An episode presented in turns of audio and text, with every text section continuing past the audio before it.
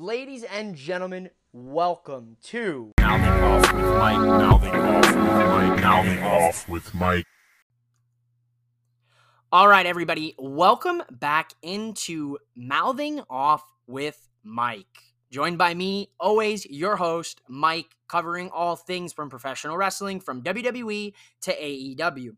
And now, if you've listened to the past uh, 11 episodes of the show, you know that up to this point, we were doing one episode per week coming out Sunday morning covering WWE, AEW, and a couple other wrestling companies if they were newsworthy and notable. Now, this week's episode and the episode that you're going to listen to here in just a moment is going to only talk about WWE. And when I say only talk about WWE, we're only going to discuss Raw, NXT, and SmackDown, as well as any sort of news, rumors, anything along those lines. That's going to be in this episode. If you're listening to the episode and you want to hear all about AEW, you don't care about WWE, and vice versa, then don't worry. Sunday morning, tomorrow morning, your episode will be live covering all things AEW, as well as some other promotions out there that, like I said, may be newsworthy. So, without further ado, I welcome you formally to the first episode of the WWE only Mouthing Off with Mike show. And we're going to go with the title from here on out for the WWE episodes Are You Not Sports Entertained? Sit back, relax, get yourself a cold beverage, maybe something fun to smoke on, and we'll be right back with Monday Night Raw. Stay tuned. Mouthing off with Mike. Mouthing off with Mike. Mouthing off with Mike. All right, guys. So let's get into it. You heard the intro. You know the deal now when it comes to the show. We're talking WWE this episode. Don't feel rushed. I don't feel like I have to squeeze in my thoughts into, you know, under an hour, hour and a half. Obviously, last week's episode with the debut of Collision on the AEW side completely derailed uh, the flow and the style that I went with with the show. You know, you could definitely hear it in my voice towards the end there. You know, we were getting into dangerous territories when it comes to exhaustion. So I'm happy to finally kind of bring everything full circle, do an episode for WWE, do an episode for AEW. And let's get into WWE, starting off with Monday Night Raw. And now this week's Monday Night Raw was live from Cleveland, Ohio. Uh, and we did see the return of Logan Paul, Cleveland's own, uh, and we also saw a return of someone else here on Raw. Now, before I get to that, I want to talk about how we started this episode of Monday Night Raw off this week. And we were starting this episode off with none other than our world heavyweight champion, Seth freaking Rollins. As the trend has been continuing since Seth won the title here at Night of Champions, we're going to get an open challenge for the World Heavyweight Championship. Now, we know, and I'm getting ahead of myself, we know that Seth has a match against Bron Breakker on NXT this week, Tuesday night, but we are going to see a Seth Rollins open challenge on Raw. So I was excited for it. I was really curious to see who they were going to go with here with Cleveland. Are a lot of a lot of murmurs, a lot of rumors out there that Johnny Gargano, you know, Cleveland's son, Cleveland own uh, Johnny Wrestling was going to answer the open challenge. I personally would have marked out for that match, Johnny versus Seth for the world title on Raw. Wow, that's a big one, right? Especially in Cleveland, his hometown. But unfortunately, before we could even get into the potential of maybe a dream match, Seth freaking Rollins is viciously attacked by the Prince. Finn Balor. And Finn is not happy this week, guys, on Raw. Finn comes out, beats him up from behind, takes him out, throws him in the steps, throws him on the desk, hits him with one, two, but three coup de grace, three stomps to the chest, to the ribs of Seth. Seth is in terrible shape to start Raw. Unfortunately, as I kind of expected watching Raw to start, we're not getting the Seth Rollins World Heavyweight Championship Open Challenge. Now, that's a mouthful. Unfortunately, we're not getting it tonight, guys. I was a little upset, but for the sake of storyline, for the sake of progressing the, the rivalry between Finn and Seth heading towards their explosive match at Money in the Bank here in just a week, I think this was the right decision. It paints a lovely photo here for us, paints a beautiful picture. Finn is pissed. Finn is pissed about last week how the crowd didn't let him get his his promo in. He's pissed about the comments that's made over these last couple weeks about, you know, one of us got better, one of us got bitter. Your title reign lasted only a day. Mine's already elapsed that. So Finn is just not happy. Because of the attack on Seth, no open challenge. As I alluded to, we do get a return on Monday Night Raw. And we get the return of the black heart of NXT, Tommaso Ciampa. And I will tell you guys right now on this show, I marked out like a little kid again, like the 2008 Royal Rumble when John Cena came back at number 30. I marked out. I was so excited to see Ciampa back on my television screen.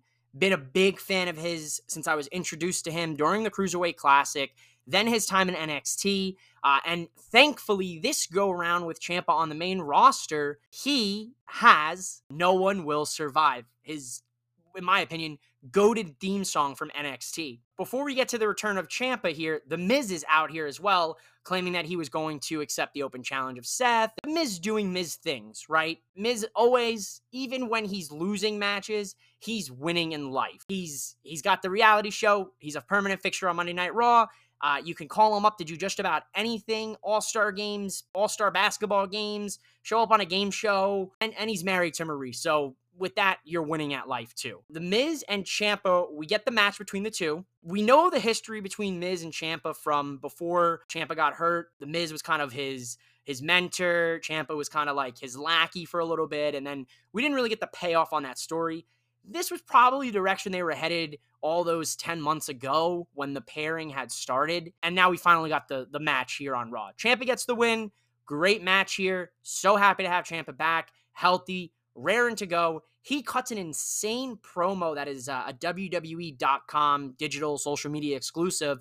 Uh, one of the best promos that I've seen um, from him, of course, in a while. He hasn't been around, but also from Raw this Monday. Uh, Ciampa just impassioned. He was going to answer Seth Rollins' challenge before Finn attacked Seth. Uh, and it's just insane, guys. Now, after this match is over and kind of like during it, we talked about how Finn beat the living hell out of Seth. Seth is backstage here as well. Uh, and Finn keeps the beat down going. So after Seth gets his shit stomped in to start Raw before we get to the Miz and the Ciampa match. Finn was on his ass all night. So uh, I don't know if if you guys are, are familiar with the uh, the Chappelle show from back in the day. Man, I sound old saying back in the day, but there was a skit about the the player haters ball.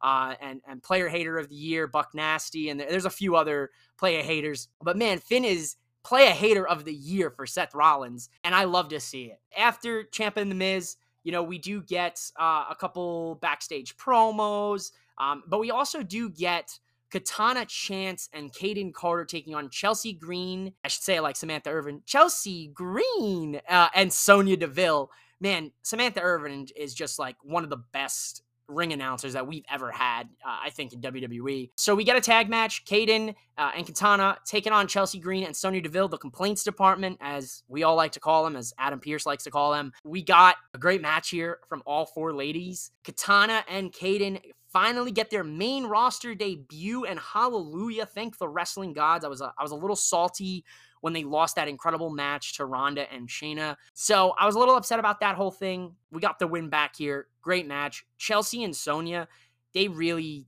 wins and losses, like I know they matter, but for those two ladies, it doesn't really matter for them. They are so good. They're they're great characters on television, especially Chelsea Green, who we got an awesome video package of a phone going through TikTok. I'm sure all of us have done it before, you know, seeing the crazy Karen videos.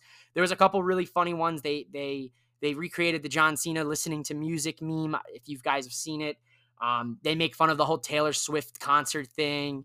There's a couple really funny memes there, like some cat ones as well. But they really do a great job of of parodying some of those Karen gone wild videos that we've seen with Chelsea Green being the Karen. So awesome stuff, guys if you did not catch that uh, video package, that vignette for Chelsea, go back, check it out on the WWE socials. I'll try to I'll try to repost it here on the Twitter. Man, that was hysterical. I really can't wait to see what we parody next when it comes to the crazy Karen videos that quite honestly we've gotten a ton of content on in the internet. I don't think they'll ever have a shortage of Karen parody videos for Chelsea Green anytime soon. Uh, I'm a big fan of hers. I think on the women's side of the the the roster rehires from the Triple H, you know, era takeover, whatever you want to call it. One of the best women's wrestlers out there, one of the best re-signings for WWE, and quite frankly, one of the better re-signings out of the bunch. The sky is the limit for her, uh, as well as Sonya. You know, I, I, would have expected to see Sonya in Money in the Bank this year.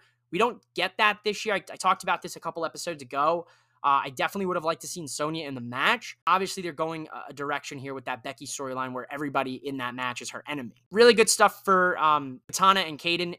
Like I said a couple weeks ago, those two ladies will be holding tag titles very soon you know, within, of course, the next couple months, once we kind of see what's going on with this tag team unification that we're going to see on Friday, this Friday. Now, looking at this last week, if you recall on the show, I had spoken about how Cedric Alexander and Shelton Benjamin were scheduled to have a match against Indus Sher. Now, we didn't get that match last week. The boys, the Indus Sher boys, come out, beat the brakes off of Shelton Benjamin and Cedric Alexander.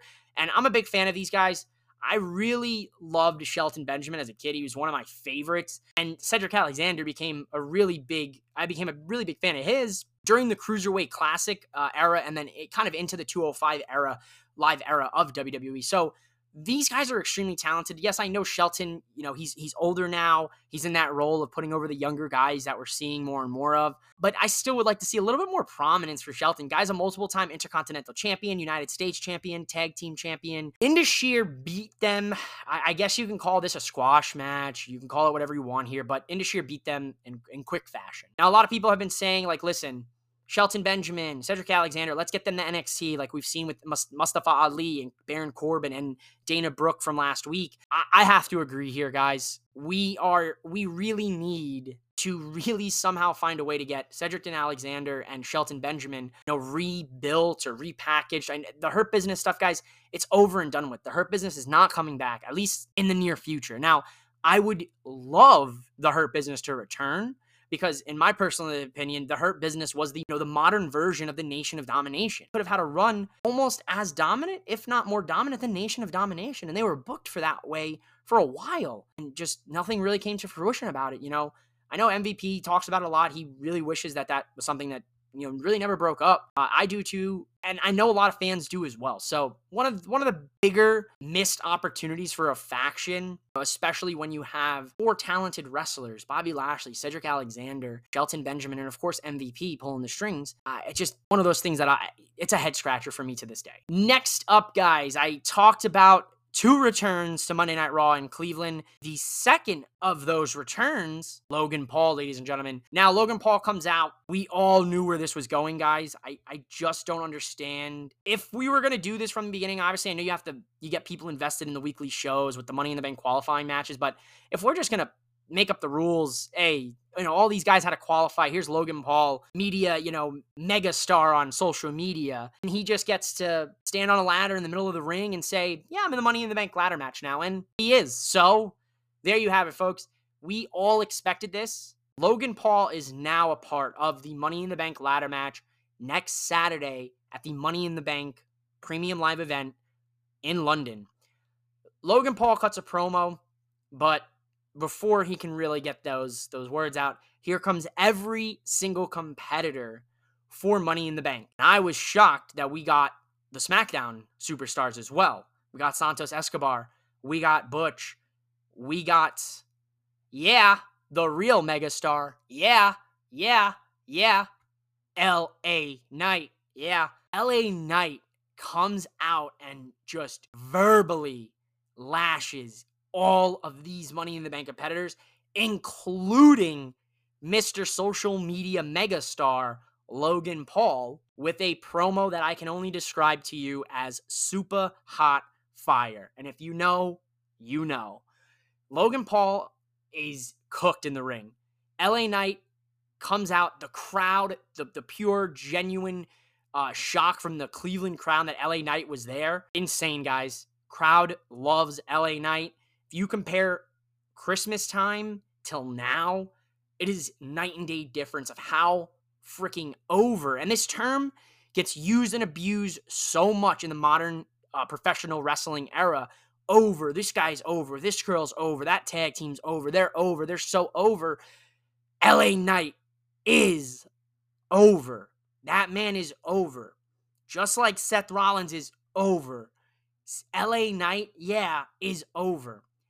He hits Logan Paul with, well, you call yourself a megastar. You're making YouTube videos for 14 year old girls. Boom. Big pop for me for that. Logan Paul even kind of raises his eyebrows and is like, damn, I just got cooked. He cooks the rest of the other Money in the Bank competitors, fries them up, leaves them. Everybody starts brawling. Logan Paul flies over the top rope. And I tweeted out on the socials, you know, let me guess, Logan Paul is going to pull his best Jeff Hardy impersonation. And he's probably flying off a 30, 40 foot ladder through tables, through another ladder. There's going to be a crazy spot. Him, Ricochet, we saw it in the Royal Rumble. We're probably going to see something just as crazy, if not crazier, because Logan Paul is he he loves the business now. Like he's he's infected, guys. If you've caught some of his interviews outside of uh, WWE in the last couple weeks, months, on his show Impulsive and a couple other shows he showed up on, this guy is fiending to get back in the ring. He fell in love with wrestling, and, and I'm happy to hear that because a guy like Logan Paul, yes, history and all that, but he does bring additional eyes to the product, guys. And I, I hate to admit it. Now, do I want to see him win Money in the Bank? Absolutely not.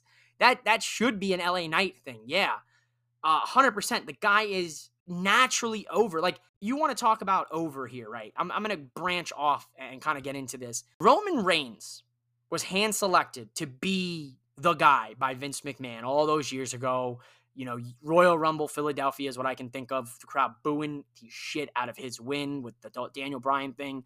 You know, then you had the the, the now the the what six or seven WrestleMania main events he's had over the last seven years. Uh, on top of the multiple championships he's won, the prestige that he's carried, you know, just the the amount uh, of investment that went into Roman. Guys, I don't. A, a lot of wrestling fans here have come and gone over the last couple years. If you guys really remember, Roman was not over like this in the beginning. Now, I, I obviously know Roman, you know, he is an NXT through and through guy built through the developmental program, one of Dusty's kids, you know, one of the original Dusty's kids. And, and yes, I know LA Knight, he's went, you know, from Impact to, to NWA and a couple other promotions throughout his career. But guys, the point remains if they would have had the natural over that LA Knight has now with Roman Reigns, they would have strapped the rocket to Roman immediately. So why are we not doing the same? That's there's there's all these rumors and, and all of these dirt sheets want to put him out there like, oh, he's older. And it was just an interview that dropped today about how, you know, somebody in the past had said, Oh, you're 40. Well, you'd be a good manager. I mean, a lot of that's invalid, guys. Wrestlers really don't hit their peak until they're in their late 30s, early 40s, guys. Like, come on now. We've been watching wrestling. Goldberg's held the title, Brock's held the title. Uh, Cody, believe it or not, is almost in his 40s, guys. I think I believe he's 37, 38. Uh, Finn Balor's over 40. Bobby Lashley, I don't really want to hear about this age thing when we're giving titles to, you know, 54 year old Goldberg at the time. So I digress. A little bit of a tangent here about the LA Knight thing. LA Knight is over, guys. And if he does not win money in the bank, it's going to be Logan Paul. Uh, and I wouldn't be surprised if Logan Paul cashed in at SummerSlam if Seth was still champ. Now we're gonna have to see what happens, of course, after Money in the Bank. My money's on Seth to retain, um, but anything can happen in the world of WWE, and a lot of that's been kind of popping up the last couple weeks. So, kind of going from the really high here, I felt uh, of the of the Money in the Bank kind of hype segment here, going into a really great technical, uh, hard hitting match with Matt Riddle and Ludwig Kaiser of Imperium. Matt Riddle beats Kaiser, but of course, guys, after the match, you guys know that Gunther uh, and Kaiser are going to attack him. And they beat the shit out of him and they target his leg. They take his leg out, much like he had taken Giovanni Vinci's leg out just a, a couple weeks ago here on Raw in the backstage area. We could see Matt Riddle versus Gunther for the Intercontinental Championship at Money in the Bank. And if it were to happen, I think it'd be a great match. Um, I've been calling for an aggressive, an aggressive side of Matt Riddle to be shown, and, it, and it's starting to show up these last couple weeks. You know, him freaking out, you know, snapping Vinci's leg in the back, and and now this week, you know, really having a great match with Kaiser, and then of course getting attacked by Gunther. I think we're going to see a little bit of a, of a meaner side to Riddle. I really hope so, guys. He is so talented. So we get the Viking Raiders uh, versus Alpha Academy here. Maxine was shown earlier in the night. There was a segment of Maxine and, and Gable training. Now he's showing her how to do a suplex. This week on the ringside, Maxine hits a great suplex to Valhalla. While that's happening, Chad's distracted. Eric gets the win. Viking Raiders steal a victory here from the Alpha Academy. Great little match here. I absolutely love the dynamic of the Alpha Academy now that we have Maxine Dupri, in the words of Samantha Irvin. Like I said, Samantha Irvin, the GOAT. We love you, Samantha. Love the dynamic with the Alpha Academy with the addition of Maxine. She's fun. She's she's quirky. Like it just it just clicks on all levels for me personally. You've got a guy like Otis, uh, who, you know, kind of was a comedy act for a bit, right? Uh, now he's kind of getting serious, but he's always he's always tend to lean into the funnier side of professional wrestling, his style, right? Chad Gable is a guy who can do it all uh, funny, serious. You know, listen, the guy was Shorty G for almost what, like a year and a half, two years almost, and he made it work. He makes this work, guys. Like, I, I can't give the guy enough props. I love their dynamic. I really cannot wait to see where their story progresses. I'm sure next week we'll have another training segment with Maxine backstage. Maybe Chad's showing her how to drop a DDT or something. I have no doubt it's going to head into some sort of mixed person, uh, six you know, mixed six person tag team match down the line with Valhalla, the Viking Raiders taking on Otis, Chad, and Maxine of Alpha Academy. And I hope it does happen.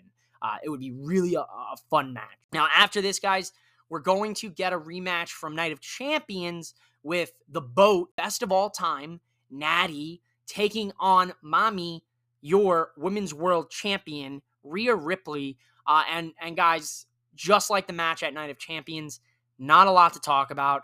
Rhea attacks Natty before the match starts. The bell hasn't even rung. She beats the piss out of Natty. Uh, right now, the storyline with Natty, uh, and she's kind of been alluding to it on Twitter, is like she doesn't know if she's got it anymore. She doesn't know if she can hang with the new girls, the new women. Uh, you know, so she's doubting herself. I, I have no doubt that this is going to turn into some sort of angle for her. Maybe we get a little bit of an edgier side from Nat. Maybe she gets some backup. She forms a tag team. I'd love to see maybe her and Emma uh, who ha- I haven't seen much on TV. Um, there's a couple ladies, you know, um, Piper Niven, uh, Doudrop, formerly known as. I'd love to see, you know, mix it up. Uh, you know, you got Nikki Cross there. So there's a lot of ladies that, you know, you could really get Natty to, to gel with and set her up in a tag team. Um, or maybe we're going to give Natty a whole new character. Maybe we're going to give her a new persona. You know, she's been in the WWE for going on 15 years. I believe she's the longest uh, women's tenured superstar on the roster right now. So rightfully so, if she gets a, a little bit of a, of a spruce up or a shake up, uh, I think that would be great for her. I love Natty. I've always been a big fan of Natty's. I just don't think she gets the respect and the props that she deserves. Uh, unfortunately, she's one of the best. She's trained by a family of the, the best, you know, the Hart Dungeon, the Hart family dungeon, you know, father Jim the An- Anvil Neidhart, you know, um, uncles Bret Hart. What more could you ask for, guys? Like, uh, I would love to see Natty get the respect and the flowers that she deserves. She's one of the best to ever do it. Lace up a pair of boots. So hopefully we get a little bit of a, of a different side of Natty coming up. After this, guys, we did get an announcement that we are going to have one final women's Money in the Bank ladder match qualifier, and it's going to be Trish Stratus taking on Raquel Rodriguez. And I got guys, I've always been a big fan of Raquel's NXT till now. I think she is very, very, very damn good and has the potential to be on that same level as Bianca, Charlotte, Becky, Sasha, Bayley. The, the sky's the limit for Raquel. Now, Trish and Raquel are having a good little match. Uh, I love a little bit of a playback here. You guys, were, we're taking it way back to the Attitude Era here for some of my listeners. Uh, if you if you weren't around for the Attitude Era, I'm sorry, but we get a little bit of a, a, of a kind of a callback to a moment from Big Daddy V Viscera when he shakes Trish in the bear hug from oh man it I would have to look it up in the archives but it's it, it's from an episode of Raw from a very long time ago. Uh, Raquel does it and she sells it the same way, Trish. Now, this is a great match going on. I thought Raquel was going to qualify, but we all kind of knew Becky's not going to let Trish qualify. Trish has Zoe at ringside. Becky comes out, she takes out Zoe, boom, that's done. Trish gets involved in in the little bit of the of the side fighting here, and Becky grabs Trish by the hair and throws her off the barricade, and in turn, getting Raquel disqualified, and Trish Stratus has qualified for Money in the Bank. Guys, 47 year old Trish Stratus, the first main event of Raw, her and Lita, 47 year old Trish Stratus is going to be in a ladder match for her first time and her first Money in the Bank ladder match. So I am pumped for this, guys. Absolutely pumped. And I'm, I'm going to talk about it. I, I alluded to it earlier in the episode. Becky, every competitor in the women's Money in the Bank ladder match, every competitor in that match, besides Zelina, has beef with Becky and Becky has beef with them. Iyo Sky, Bayley, Trish, Zoe. It's insane, guys. Becky is going into this match with no friends. Maybe her and Zelina work something out in the match, but with no friends. So Becky, the story there is definitely Becky is overcoming all of her enemies, current and past, to win money in the bank and probably maybe successfully cash in on Rhea. Rumors have been swirling by, by the dirt sheets that there's going to be an unsuccessful women's cash in this year because every women's cash in has been a success uh, since it's, you know, it's only been around for a couple years now. But I could see it happening. I very well could. I guess time will tell. So Raquel and, and Becky have a little bit of a, of a post match uh, kind of in their face, you know, and Becky's like, I'm sorry, I'm sorry, I'm Irish, you know, and, and, and Raquel's like, I had it under control. And Becky's like, I know, I'm sorry. It's, it's just funny stuff, guys. After this, getting into another rivalry that I'm, I'm a very big fan of right now Bronson Reed, Shinsuke Nakamura, and Ricochet. Now, you saw Shinsuke and Ricochet earlier in the night in the Money in the Bank ladder match segment with Logan Paul and all the competitors coming out and LA Knight, you know, roasting everybody and giving the best promo of the bunch. Now we've got Bronson Reed and, and Nakamura and Ricochet's on, at, at this match uh, at ringside for it. So you know shenanigans are coming, right? Now we get a great match between these two guys. I, I keep saying it on the show. I'll say it again. Bronson Reed, when he was released from WWE NXT, he went to New Japan Pro Wrestling. He main evented against Okada and he beat Okada, guys. So Bronson Reed gets the win against Nakamura here on Raw, but after some shenanigans with Ricochet. Now, on the outside of the ring, there's a cool little spot with the chair where Ricochet gets out of the way. Shinsuke lands in the chair. Ricochet's behind it. He kicks the chair, launching Shinsuke into Reed, hitting Reed. Uh, really cool spot here. Ricochet, Nakamura are going to have some beef in that Money in the Bank ladder match in a week. I'm sure this coming up Raw, uh, the week next week's Raw, I'm sure we're going to probably see some sort of triple threat or something going on with Nakamura, Reed, and Ricochet. I also have a funny feeling that Bronson Reed might get involved in Money in the Bank and screw Ricochet or Nakamura out of it, or screw them both out. So I see a little bit of a triple threat feud happening between these three guys for the foreseeable future. That's my prediction. Anything can happen. This can get scrapped tomorrow. I didn't talk about it in the uh, beginning of this episode because I felt there was more things to discuss. But that whole opening segment of Raw, there's rumors that uh, Triple H had written it to be Ciampa answering the open challenge. Then he had rewritten it because he didn't want Ciampa to get a loss in his return. Then there's rumors saying that Vince was the actual one to rewrite it. Guys, I don't care if it was Triple H. I don't care if it was Vince McMahon. I don't care if it was Linda McMahon. I don't care if it was Stephanie, Shane, whatever McMahon, Helmsley, whatever. I don't care who it was. That opening segment of Raw was damn good. Now, getting back on track, let's take a look here at the main event of the night. Now, previously throughout the night, we've had some funny video, backstage videos with KO and Sammy. They get an interaction with Gunther and Imperium, but we also have Sammy telling KO listen, man, I, I think you're a rageaholic. And, and KO being hysterical. What do you mean a rageaholic? I'm not a rageaholic. What are you talking about? So just, dude, KO is one of the most relatable wrestlers the last couple weeks. Like, listen, I'll be real. I don't have, I don't have patience nor any kind of fuse where I can deal with stupidity. And that's the exact thing KO's got here. KO just does not have time for stupidity or stupid people. And I feel you, KO. I'm right there with you, brother. There's not enough of time in the day to deal with stupidity. Uh, and and KO just wants to fight, guys. What's the whole moniker? Fight Owens fight. KO's here to fight. He doesn't want to talk. He's sick. He's you know battling the wrestling tropes out there the last couple weeks. It is just funny stuff from KO. Now, a lot of people have been saying like, oh well, when when Triple H, you knew Triple H was in control because KO was serious on the mic and all this stuff. And I'm like, guys, you know, there's multiple levels to wrestling and wrestling characters. Like there's serious KO, you know, there's funny, humorous KO, just like Sami. There's funny, you know, heel Sami, then there's serious heel Sami, and then you've got, you know, nice baby face, funny Sami, underdog. So guys, you you forget that, you know, there's there's layers to them, right? So everyone gets on the, on this whole thing about, oh well, KO was booked more serious when Triple H and I don't really want to hear it, guys. I think KO is still being effectively booked. He's on Raw and SmackDown, and he's the undisputed tag team t- uh, champion with Sami. What more could you really ask for? Yeah, I want a world title for Kevin Owens as well, and and same for Sami. Both of those guys, welling wellingly deserve a world title run. Uh, especially Sami, he's never gotten one. Really funny stuff here. We also get during this now. Sami gets a text from Cody Rhodes because earlier in the night, the Judgment Day lay out a challenge for a six man tag against Cody and two partners of his choosing. I immediately figured, oh, it's Kevin Owens and Sami Zayn. I was right. Kevin Owens and Sami Zayn are going to accept Cody's request and be his tag team partners tonight against the Judgment Day. But we also got a really funny segment with Akira Tozawa where Akira Tozawa shakes Cody's hand. Uh, Cody tells him, I like your hair. Uh, and Akira Tozawa is like, if you need a tag partner, I'm your man. Like, it was just so funny, guys. R- really good content here all, across. You know, Akira Tozawa had always been running around with the 24/7 title with uh with R-Truth. Speedy recovery to R-Truth. He's out with a, an ACL injury actually. But like now, Akira Tozawa kind of like disappeared for a little bit, and now they're kind of bringing him back the last couple weeks uh, in like these little comedy supporting actor roles. I like it. I think it's fun.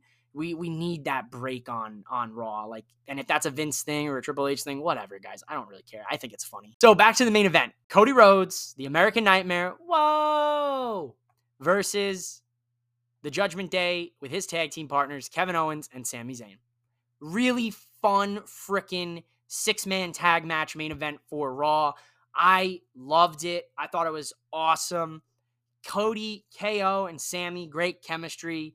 You know, those guys friends for for years. Kevin Owens always I always see Kevin Owens wearing a Dusty Rhodes shirt. You know, Kevin Owens was part of that batch where Dusty was still down in NXT. Same with Sami. So just they all mesh well together, these three. I, I love the the tag dynamic they all have together. The Judgment Day lose this match, and we kind of knew that was going to happen, guys. Let's be real. Um, Cody Rhodes, Kevin Owens, and Sami Zayn taking on Priest, Balor, and Dominic. Yeah, something's got to give. Dominic uh, ends up getting a Helluva kick in this match and a stunner, and Cody hits Priest with the Cody Cutter, and they win. So Priest eats the pinfall here interesting to note because there is definitely some dissension within the Judgment Day with Finn and Priest, and we know Finn was talking to JD McDonagh last week, so they've got history. Could we see the Judgment Day replace Damian Priest? I don't know. Could we see the Judgment Day replace Finn Balor? My money's on Priest because I think Priest recently could do better as a face than he has as a heel. Um, I guess time will tell. I like the dynamic we were getting here. You know, Cody is not focused on Brock anymore. He's focused on Dom. Now we know Dom and Cody are going to have a match on Money in the Bank. I have a funny feeling Brock is going to accept Cody's challenge mid match. Dom and Rhea are going to somehow, uh, maybe Rhea's not even going to be ringside. Depends on if Rhea's got a match on the card or not. But I definitely could see Dom getting a cheap win over Cody thanks to Brock Lesnar, setting up, you know, the inevitable third match in the trilogy between Cody and Brock Lesnar at SummerSlam with a stipulation, as we've all kind of guessed. Now, when we really look at Raw, guys, a really another solid show. Uh, you know, I've kind of decided going forward with the show, we're going to really cover the main things and we try to cover all the main things. And I was able to sprinkle in some side things here and there for us. So we will be right back with NXT from Tuesday night. And this week's NXT is a special one because this week's NXT was NXT Gold Rush. Now off with Mike. Now off with Mike. Now off with Mike. All right, folks, we are back and we are talking all things from Tuesday night NXT. And this week's episode of NXT is titled NXT Gold Rush, as well as next week's episode of NXT is going to be Gold Rush. The reason it's Gold Rush, guys, is because we've got some titles on the line the next couple weeks. So this week, we are going to see the North American Championship defended by Wesley, and he's taking on friend, ally, whatever you want to call him, Tyler Bate. You guessed it, guys. Free agent Ali, Mustafa Ali, is the special guest ref for this title match. And and let me tell you something. This was such a good match from the action we got, but it was an even better match thanks to Mustafa Ali. Mustafa Ali has to be one of the just criminally underrated guys on the on the roster right now. Whether you're talking main roster, whether you're talking NXT roster, underrated. We get so many little Ali trolls from him being a ref where he starts with a really really slow count and he does a really really fast count he grabs Wesley, throws him back in the ring. He slaps the shit out of both of them to like wake them up and hype them up. They're confused after the match ends. and and they're looking at each other like, did that just did that really yeah, that just happened. I'm pretty sure that just happened. He just did that. In a in a in, in a couple weeks, uh, I'm sure we will see Mustafa Ali taking on Wesley or a triple threat formed here between three guys. Really good match, really fun. I love Mustafa Ali being back in the NXT. I really think that's going to do wonders for him and really help him show how damn good he is. Now, after this match, guys, like I said, Gold Rush, keeping up with the theme, we've got a number one contenders triple threat match for the NXT tag title. So, Gallus, the Gallus boys, are going to have to defend those titles next week on NXT Gold Rush. Now we get Malik Blade and Edris Enofe versus Hank and Tank and Briggs and Jensen. Malik and Edris win this match. These two young studs, they are so talented. They have just scratched the surface of their potential. I cannot wait to see when they're firing on all cylinders, when the developmental process at NXT really starts clicking for them. These guys are going to be really, really freaking good. They're your number one contenders. They're going to be taking on the Gallus boys next week on NXT Gold Rush. Now, speaking of the Gallus boys, we are in fact going to see the underboss, Tony D, still in the slammer, guys. Been about a month. Man, still in jail. Doing hard time, doing harder time, longer time than our good friend from Monday Night Raw, Dom Mysterio. So, Tony D's got the edge there. He does attack Joe Coffey later on in NXT. I just want to talk about it here since we're talking about Gallus. He attacks Joe Coffey when the Gallus boys are leaving NXT. Uh, he gets him, throws him in his car's trunk, and drives away with Joe Coffey. Hilarious, guys. I, I like I said, I, you're your host here. I'm Italian. That's my that's my heritage. That's you know that's my background. That's my family. So just to have like you know the mob boss, like an obviously I wish it wasn't a mob boss, but like just to have that Italian um, heritage representation on NXT, just like everybody wants, you know, to have their culture, their heritage, you know, showcased on television, right? I, I love to see that we've finally got some Italian dudes in the roster. Uh, and they're mixing it up with just about everybody, and they're they're leaning into the whole Godfather Mafia thing. I think it's funny. I get a kick out of it. I'm not offended, uh, so I love it. I love what we're seeing there. Now, after this, guys, we are going to get Cora Jade taking on Dana Brooke. I see a lot of hate on the internet wrestling community for Natty recently. I see even more hate for Dana Brooke. Guys, enough. Enough is enough. Like, I, I talked about this. She even tweeted, you know, oh, I must suck. I, I guess I suck. Sorry, guys. You know, I guess, I guess I suck. I'm the worst. You know, everyone showing support, us here at the podcast, me showing support. You know, li- listen, Dana Brooke does not suck. Dana Brooke is dare I say, one of the hardest working women, and she doesn't get the credit she deserves for it.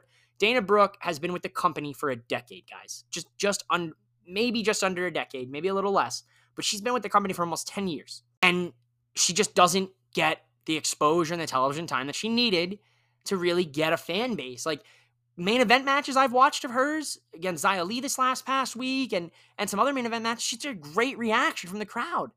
NXT, she goes down to NXT, has a match with Cora Jade. Cora Jade beats her. You know, Dana gets kayfabe hurt. Not really, I guess, you know, storyline hurt. and she's about to be stretched out during commercial break. We don't see this. We see it after we get back from commercial. Uh, and the crowd is literally chanting, na na na na, na na na na, hey, hey, hey, goodbye to Dana Brooke, which is just so disrespectful. You know, Cora Jade has her in a submission. The chance, the crowd's chanting for her to tap. I mean, nothing different than what we see on on pro wrestling normally. It just felt a little bit more aggressive towards Dana Brooke. Like, there's so much hate she gets, dude. Like, I don't understand it.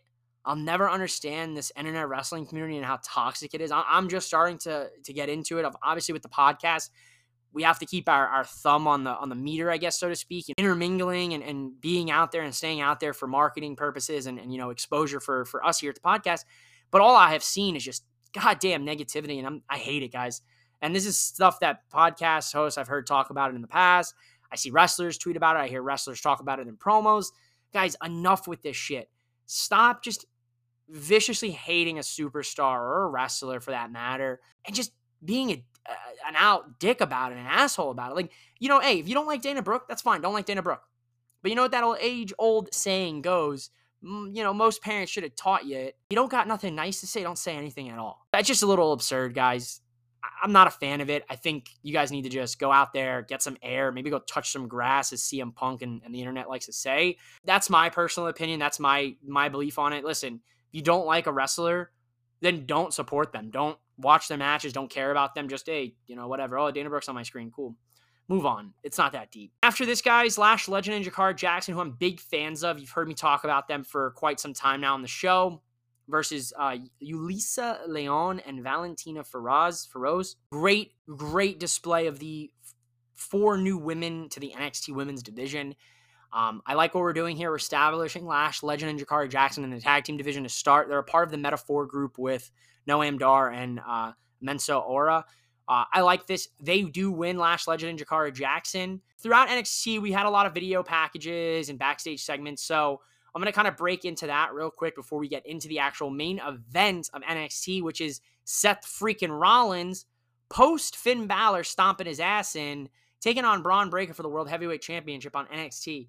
We're going to get there in just one moment. We have Nathan Frazer rewards Dragon Lee with the Heritage Cup title match next week on week two of Gold Rush. Gable Stevenson is on NXT and he's offering help for Eddy Thorpe in training for a match against Damon Kemp, which is going to be the revival of Raw Underground. Now, if you tuned out of Raw during the pandemic, we had a uh, like in the last hour of Raw, we had a little bit of an edgier Shane McMahon hosted like an underground fight club. We had strippers, we had dancers, we had you know bare knuckle brawls happening with a, a ring with no ropes and no turnbuckles. You know, very UFC kickboxing fight club.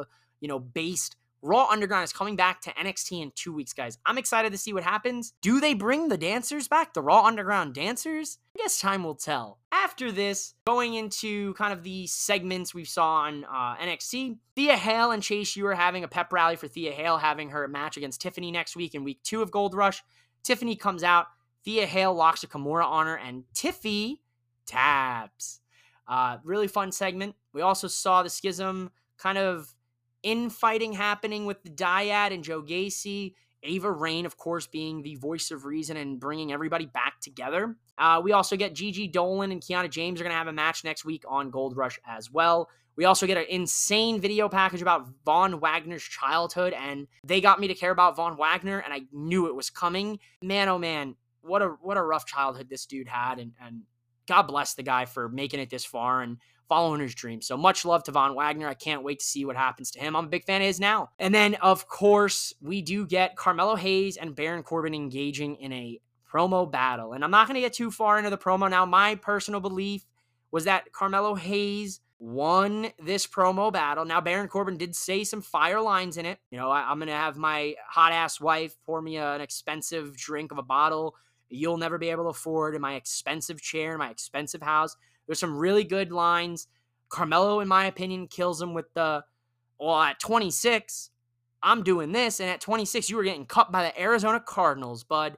So there was just some fireness there in their promo, hyping up the NXT title match on week two of NXT Gold Rush. And I don't know, all things point in a Carmelo Hayes win and retaining his title. But could we see Corbin win the NXT title as just like a shock? Mm, maybe. I guess we'll find out next week on NXT Week 2 Gold Rush. And now getting back to the main event. The World Heavyweight Champion Seth freaking Rollins making his return to NXT since he had shown up and interrupted a takeover a couple years ago for a match with Triple H. Seth is back and the crowd is happy to have him. Now, the crowd was not happy to have Dana Brooke, but they're more than happy to have Seth freaking Rollins. Seth, great match here with Bron.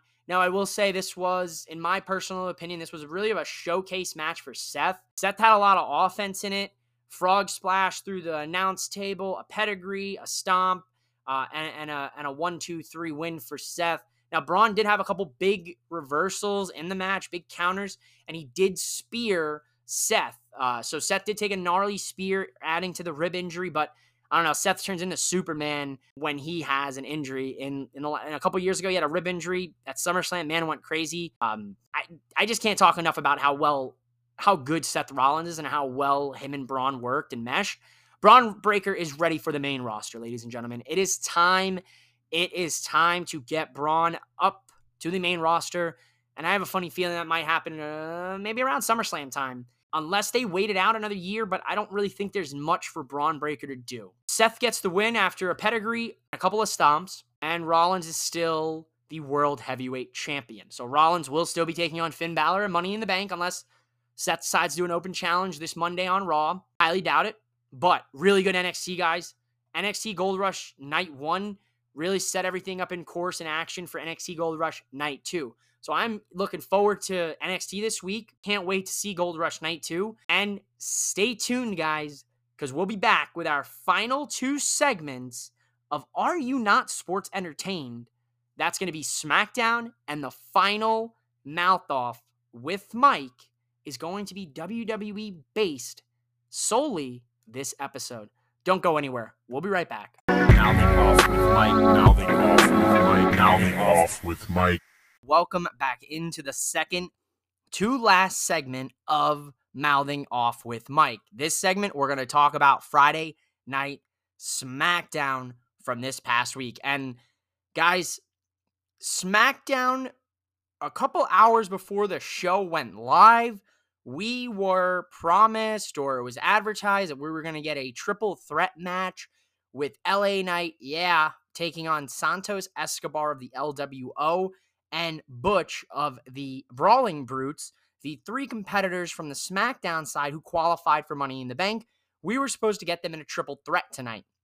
Unfortunately, uh, card is subject to change when it comes to wrestling, so we don't get this match. We actually get LA Knight versus Rey Mysterio. Another match that was also changed in the last um, few hours before SmackDown went live was Bayley was going to be taking on Shotzi with Bayley's Money in the Bank spot on the line. Now, that match was also replaced and taken off SmackDown this week. In place, we got Charlotte Flair, woo, taking on Lacey Evans. Yeah.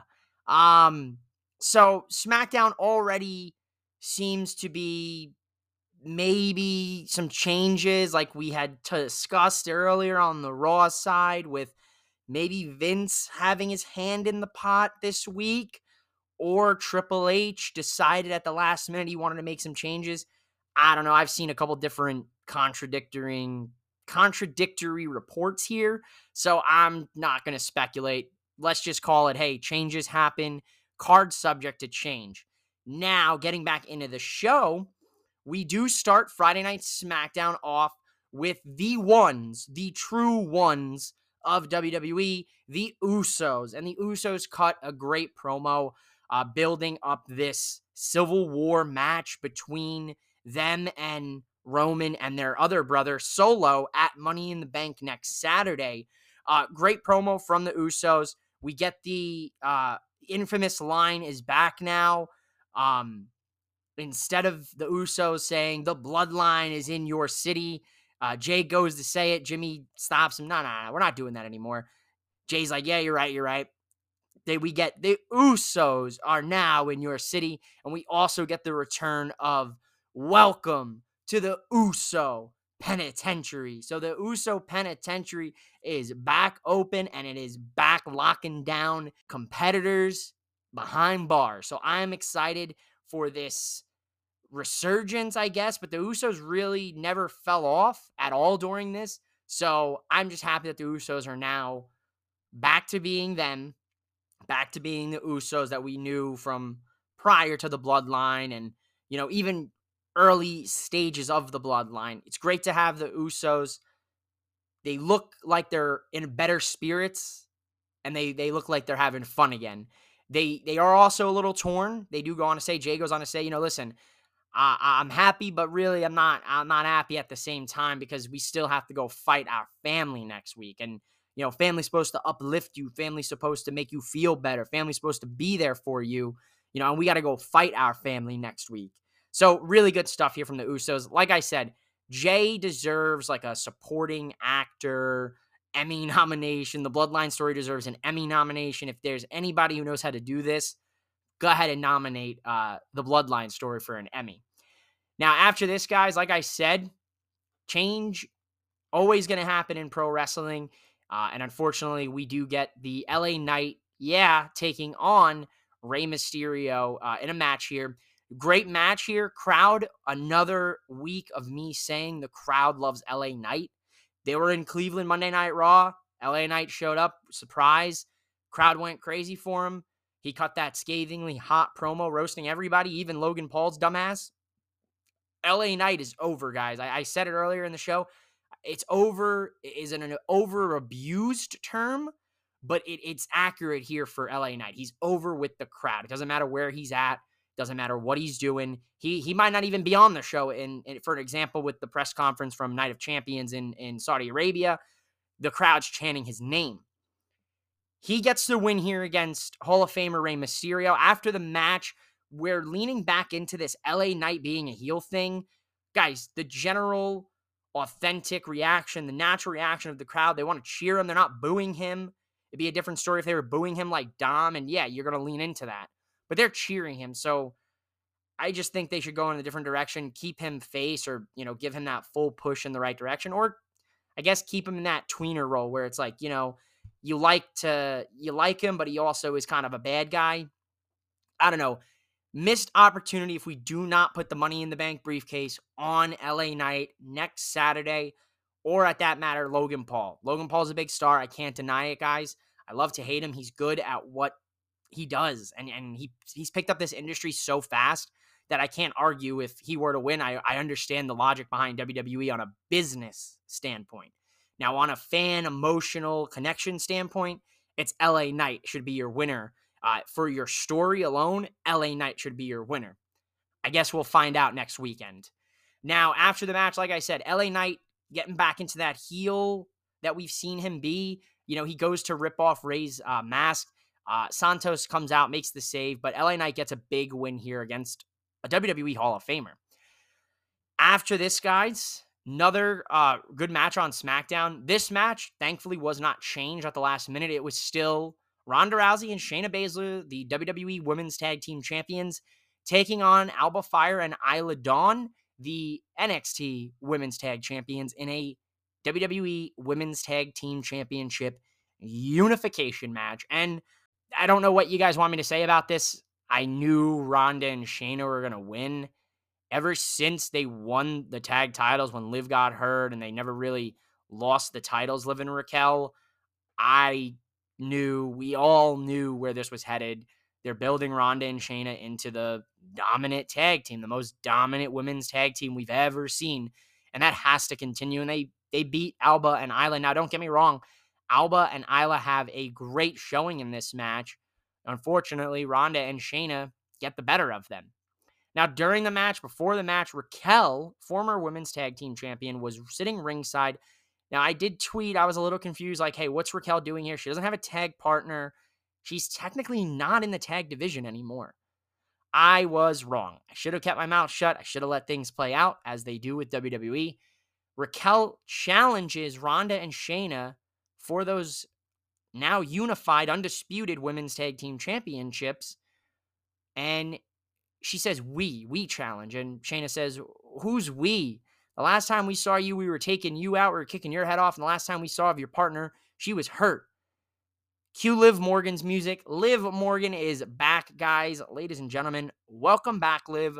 Uh, she was out with a slight shoulder injury. Now, I was under the impression, and I believe a lot of these wrestling dirt sheet journalist uh, companies were also under the impression that she was going to be out of competition for probably most of the summer, if not maybe till you know um, July, end of July, August, September time. So definitely later in in the month. But she's back here um, just in time for Money in the Bank and just in time to reignite that rivalry between Ronda and Liv, and more specifically now Ronda, Shayna, Liv, and Raquel.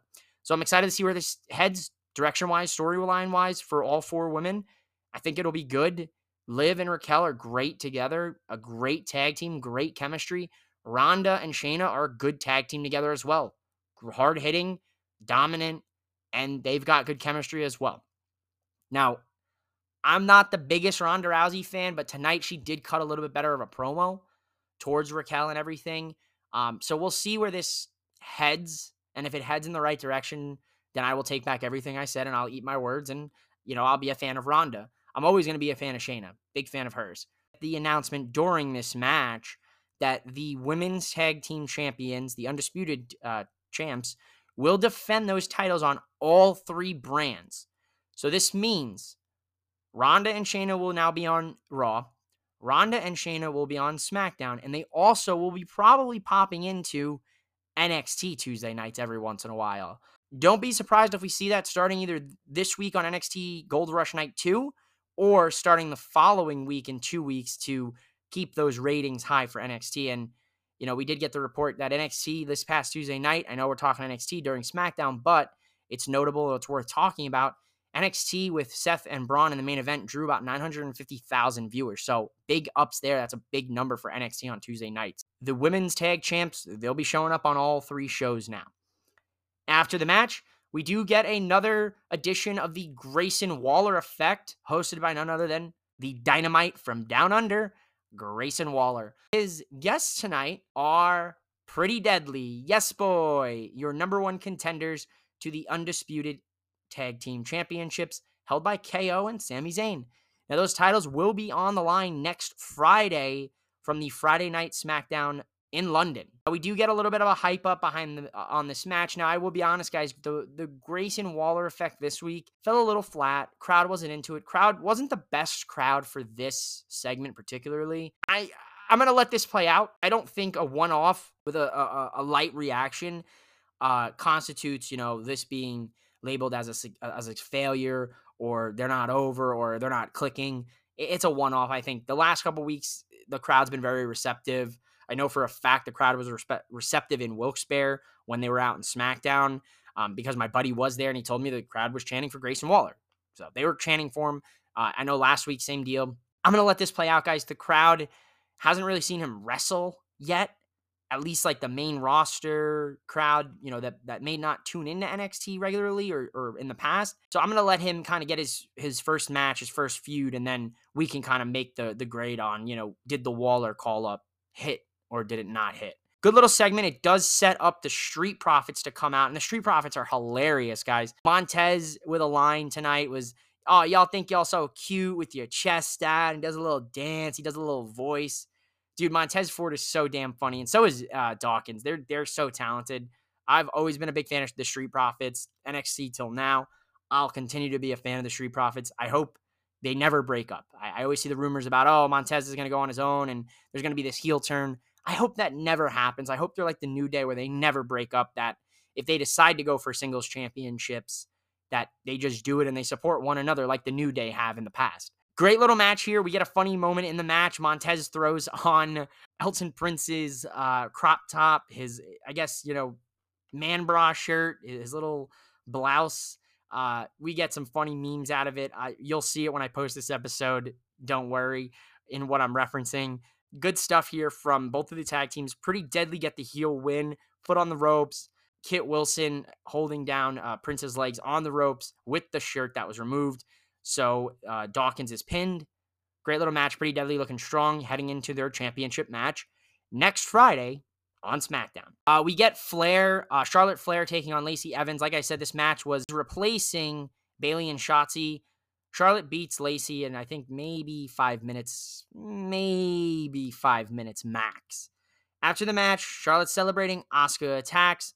Asuka gets the edge for their match next week on SmackDown from London. Now, after this, we are going to get our main event, and our main event was set up earlier in the night. We did see Ridge the Fridge, Ridge Holland from the Brawling Brutes backstage. He ran into Solo. Uh, you know, Ridge is like, "Well, what's your problem?" Solo spikes him backstage, just completely decimates Ridge.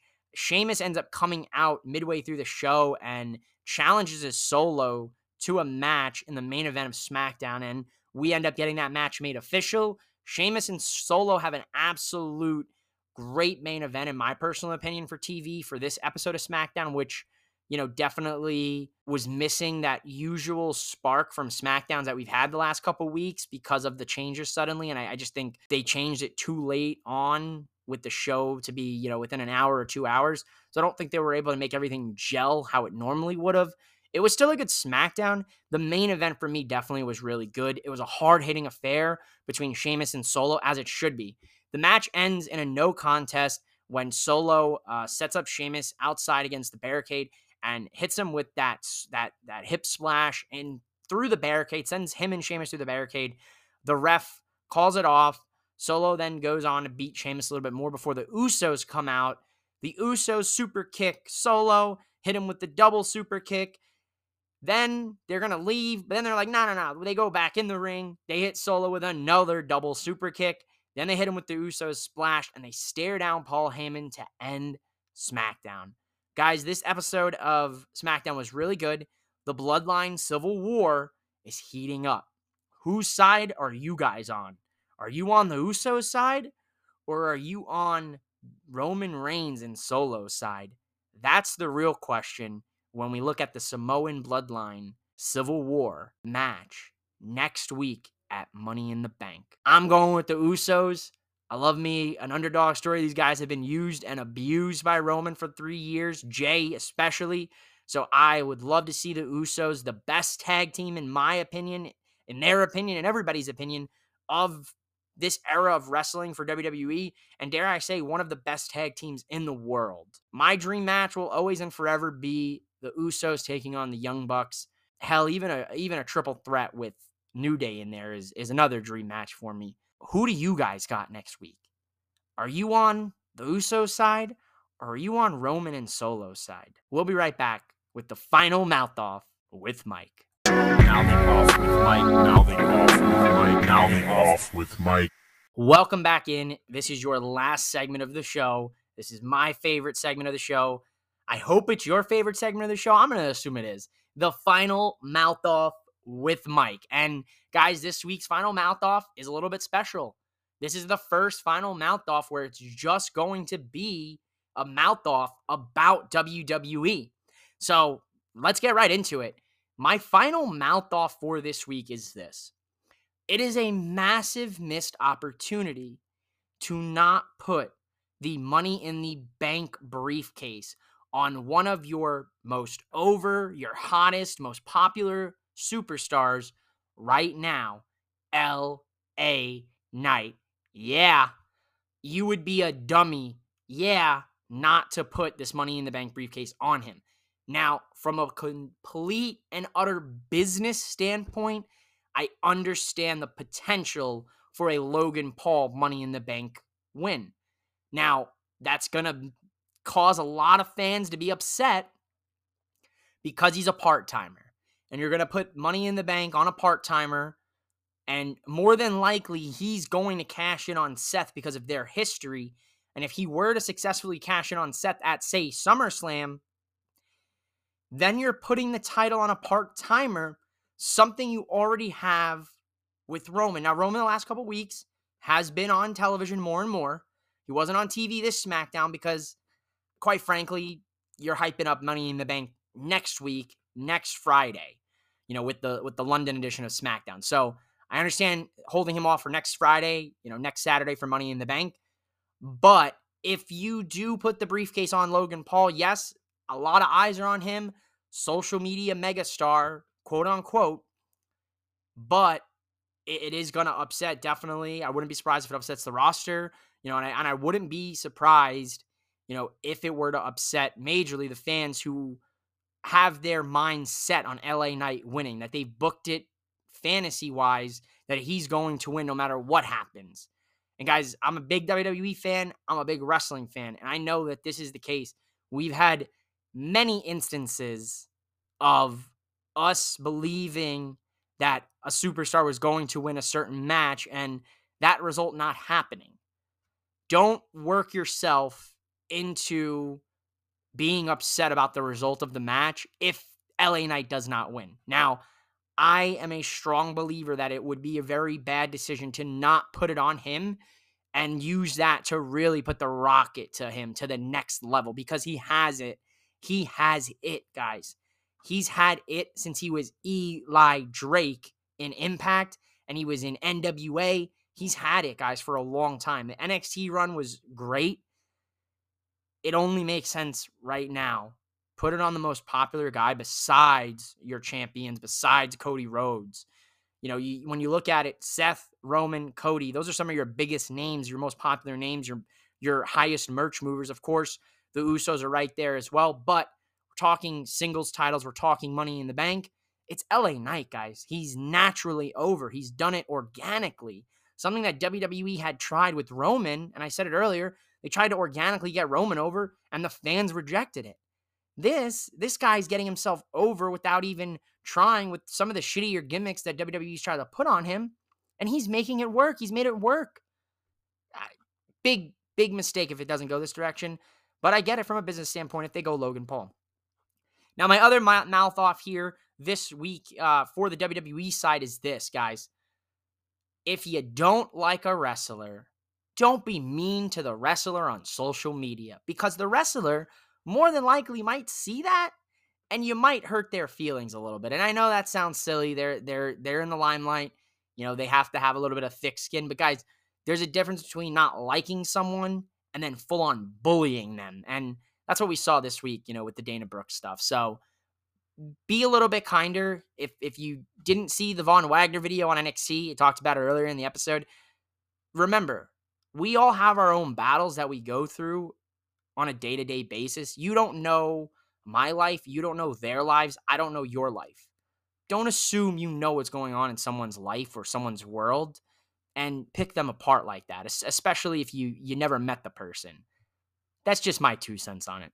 Listen, guys, we've got a great weekend of pro wrestling here this weekend. I'm not going to talk about AEW. They've got a whole pay per view thing going on. You'll hear about it uh, in the episode Sunday morning. Um, but don't forget, guys, Money in the Bank next Saturday, July 1st, live from London, the O2 Arena at 12 noon Pacific, 3 p.m. Eastern Standard Time. A massive, massive premium live event for London. I'm excited for it.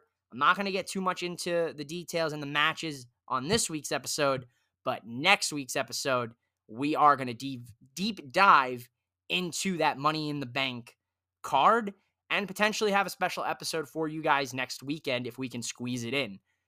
Thank you guys so much here for listening to the first WWE only episode of Mouthing Off with Mike. Are you not sports entertained? Don't forget to mouth off with me, guys, on social media, M O W M underscore podcast, Twitter, Instagram. Let me know what you thought about this episode here down below. Uh, don't forget, guys, we do have a couple sponsorships now. We are sponsored by Dubby Energy. If you guys are looking for a great pre workout that does not have any calories, no sugar, and as well has no artificial flavors and preservatives, Dubby's a great alternative to some of the pre workouts that are out there. As well, if you're looking for some new WWE merch, don't forget to use our, I should say, my link to WWE shop down below in the description of this episode to get yourself some new, fresh merch. They just dropped a whole new summer collection. They just dropped the 35th anniversary for Shawn Michaels, and they just dropped the 25th anniversary merch for the rated R superstar Edge. So don't forget to check out the links below. There's some discounts as well for Dubby. And don't forget to mouth off with me. Thanks for listening, everybody. Now they off with Mike. Now they off with Mike. Now they off with Mike. Now they off with Mike. Now they off. Mike. Counting off with Mike.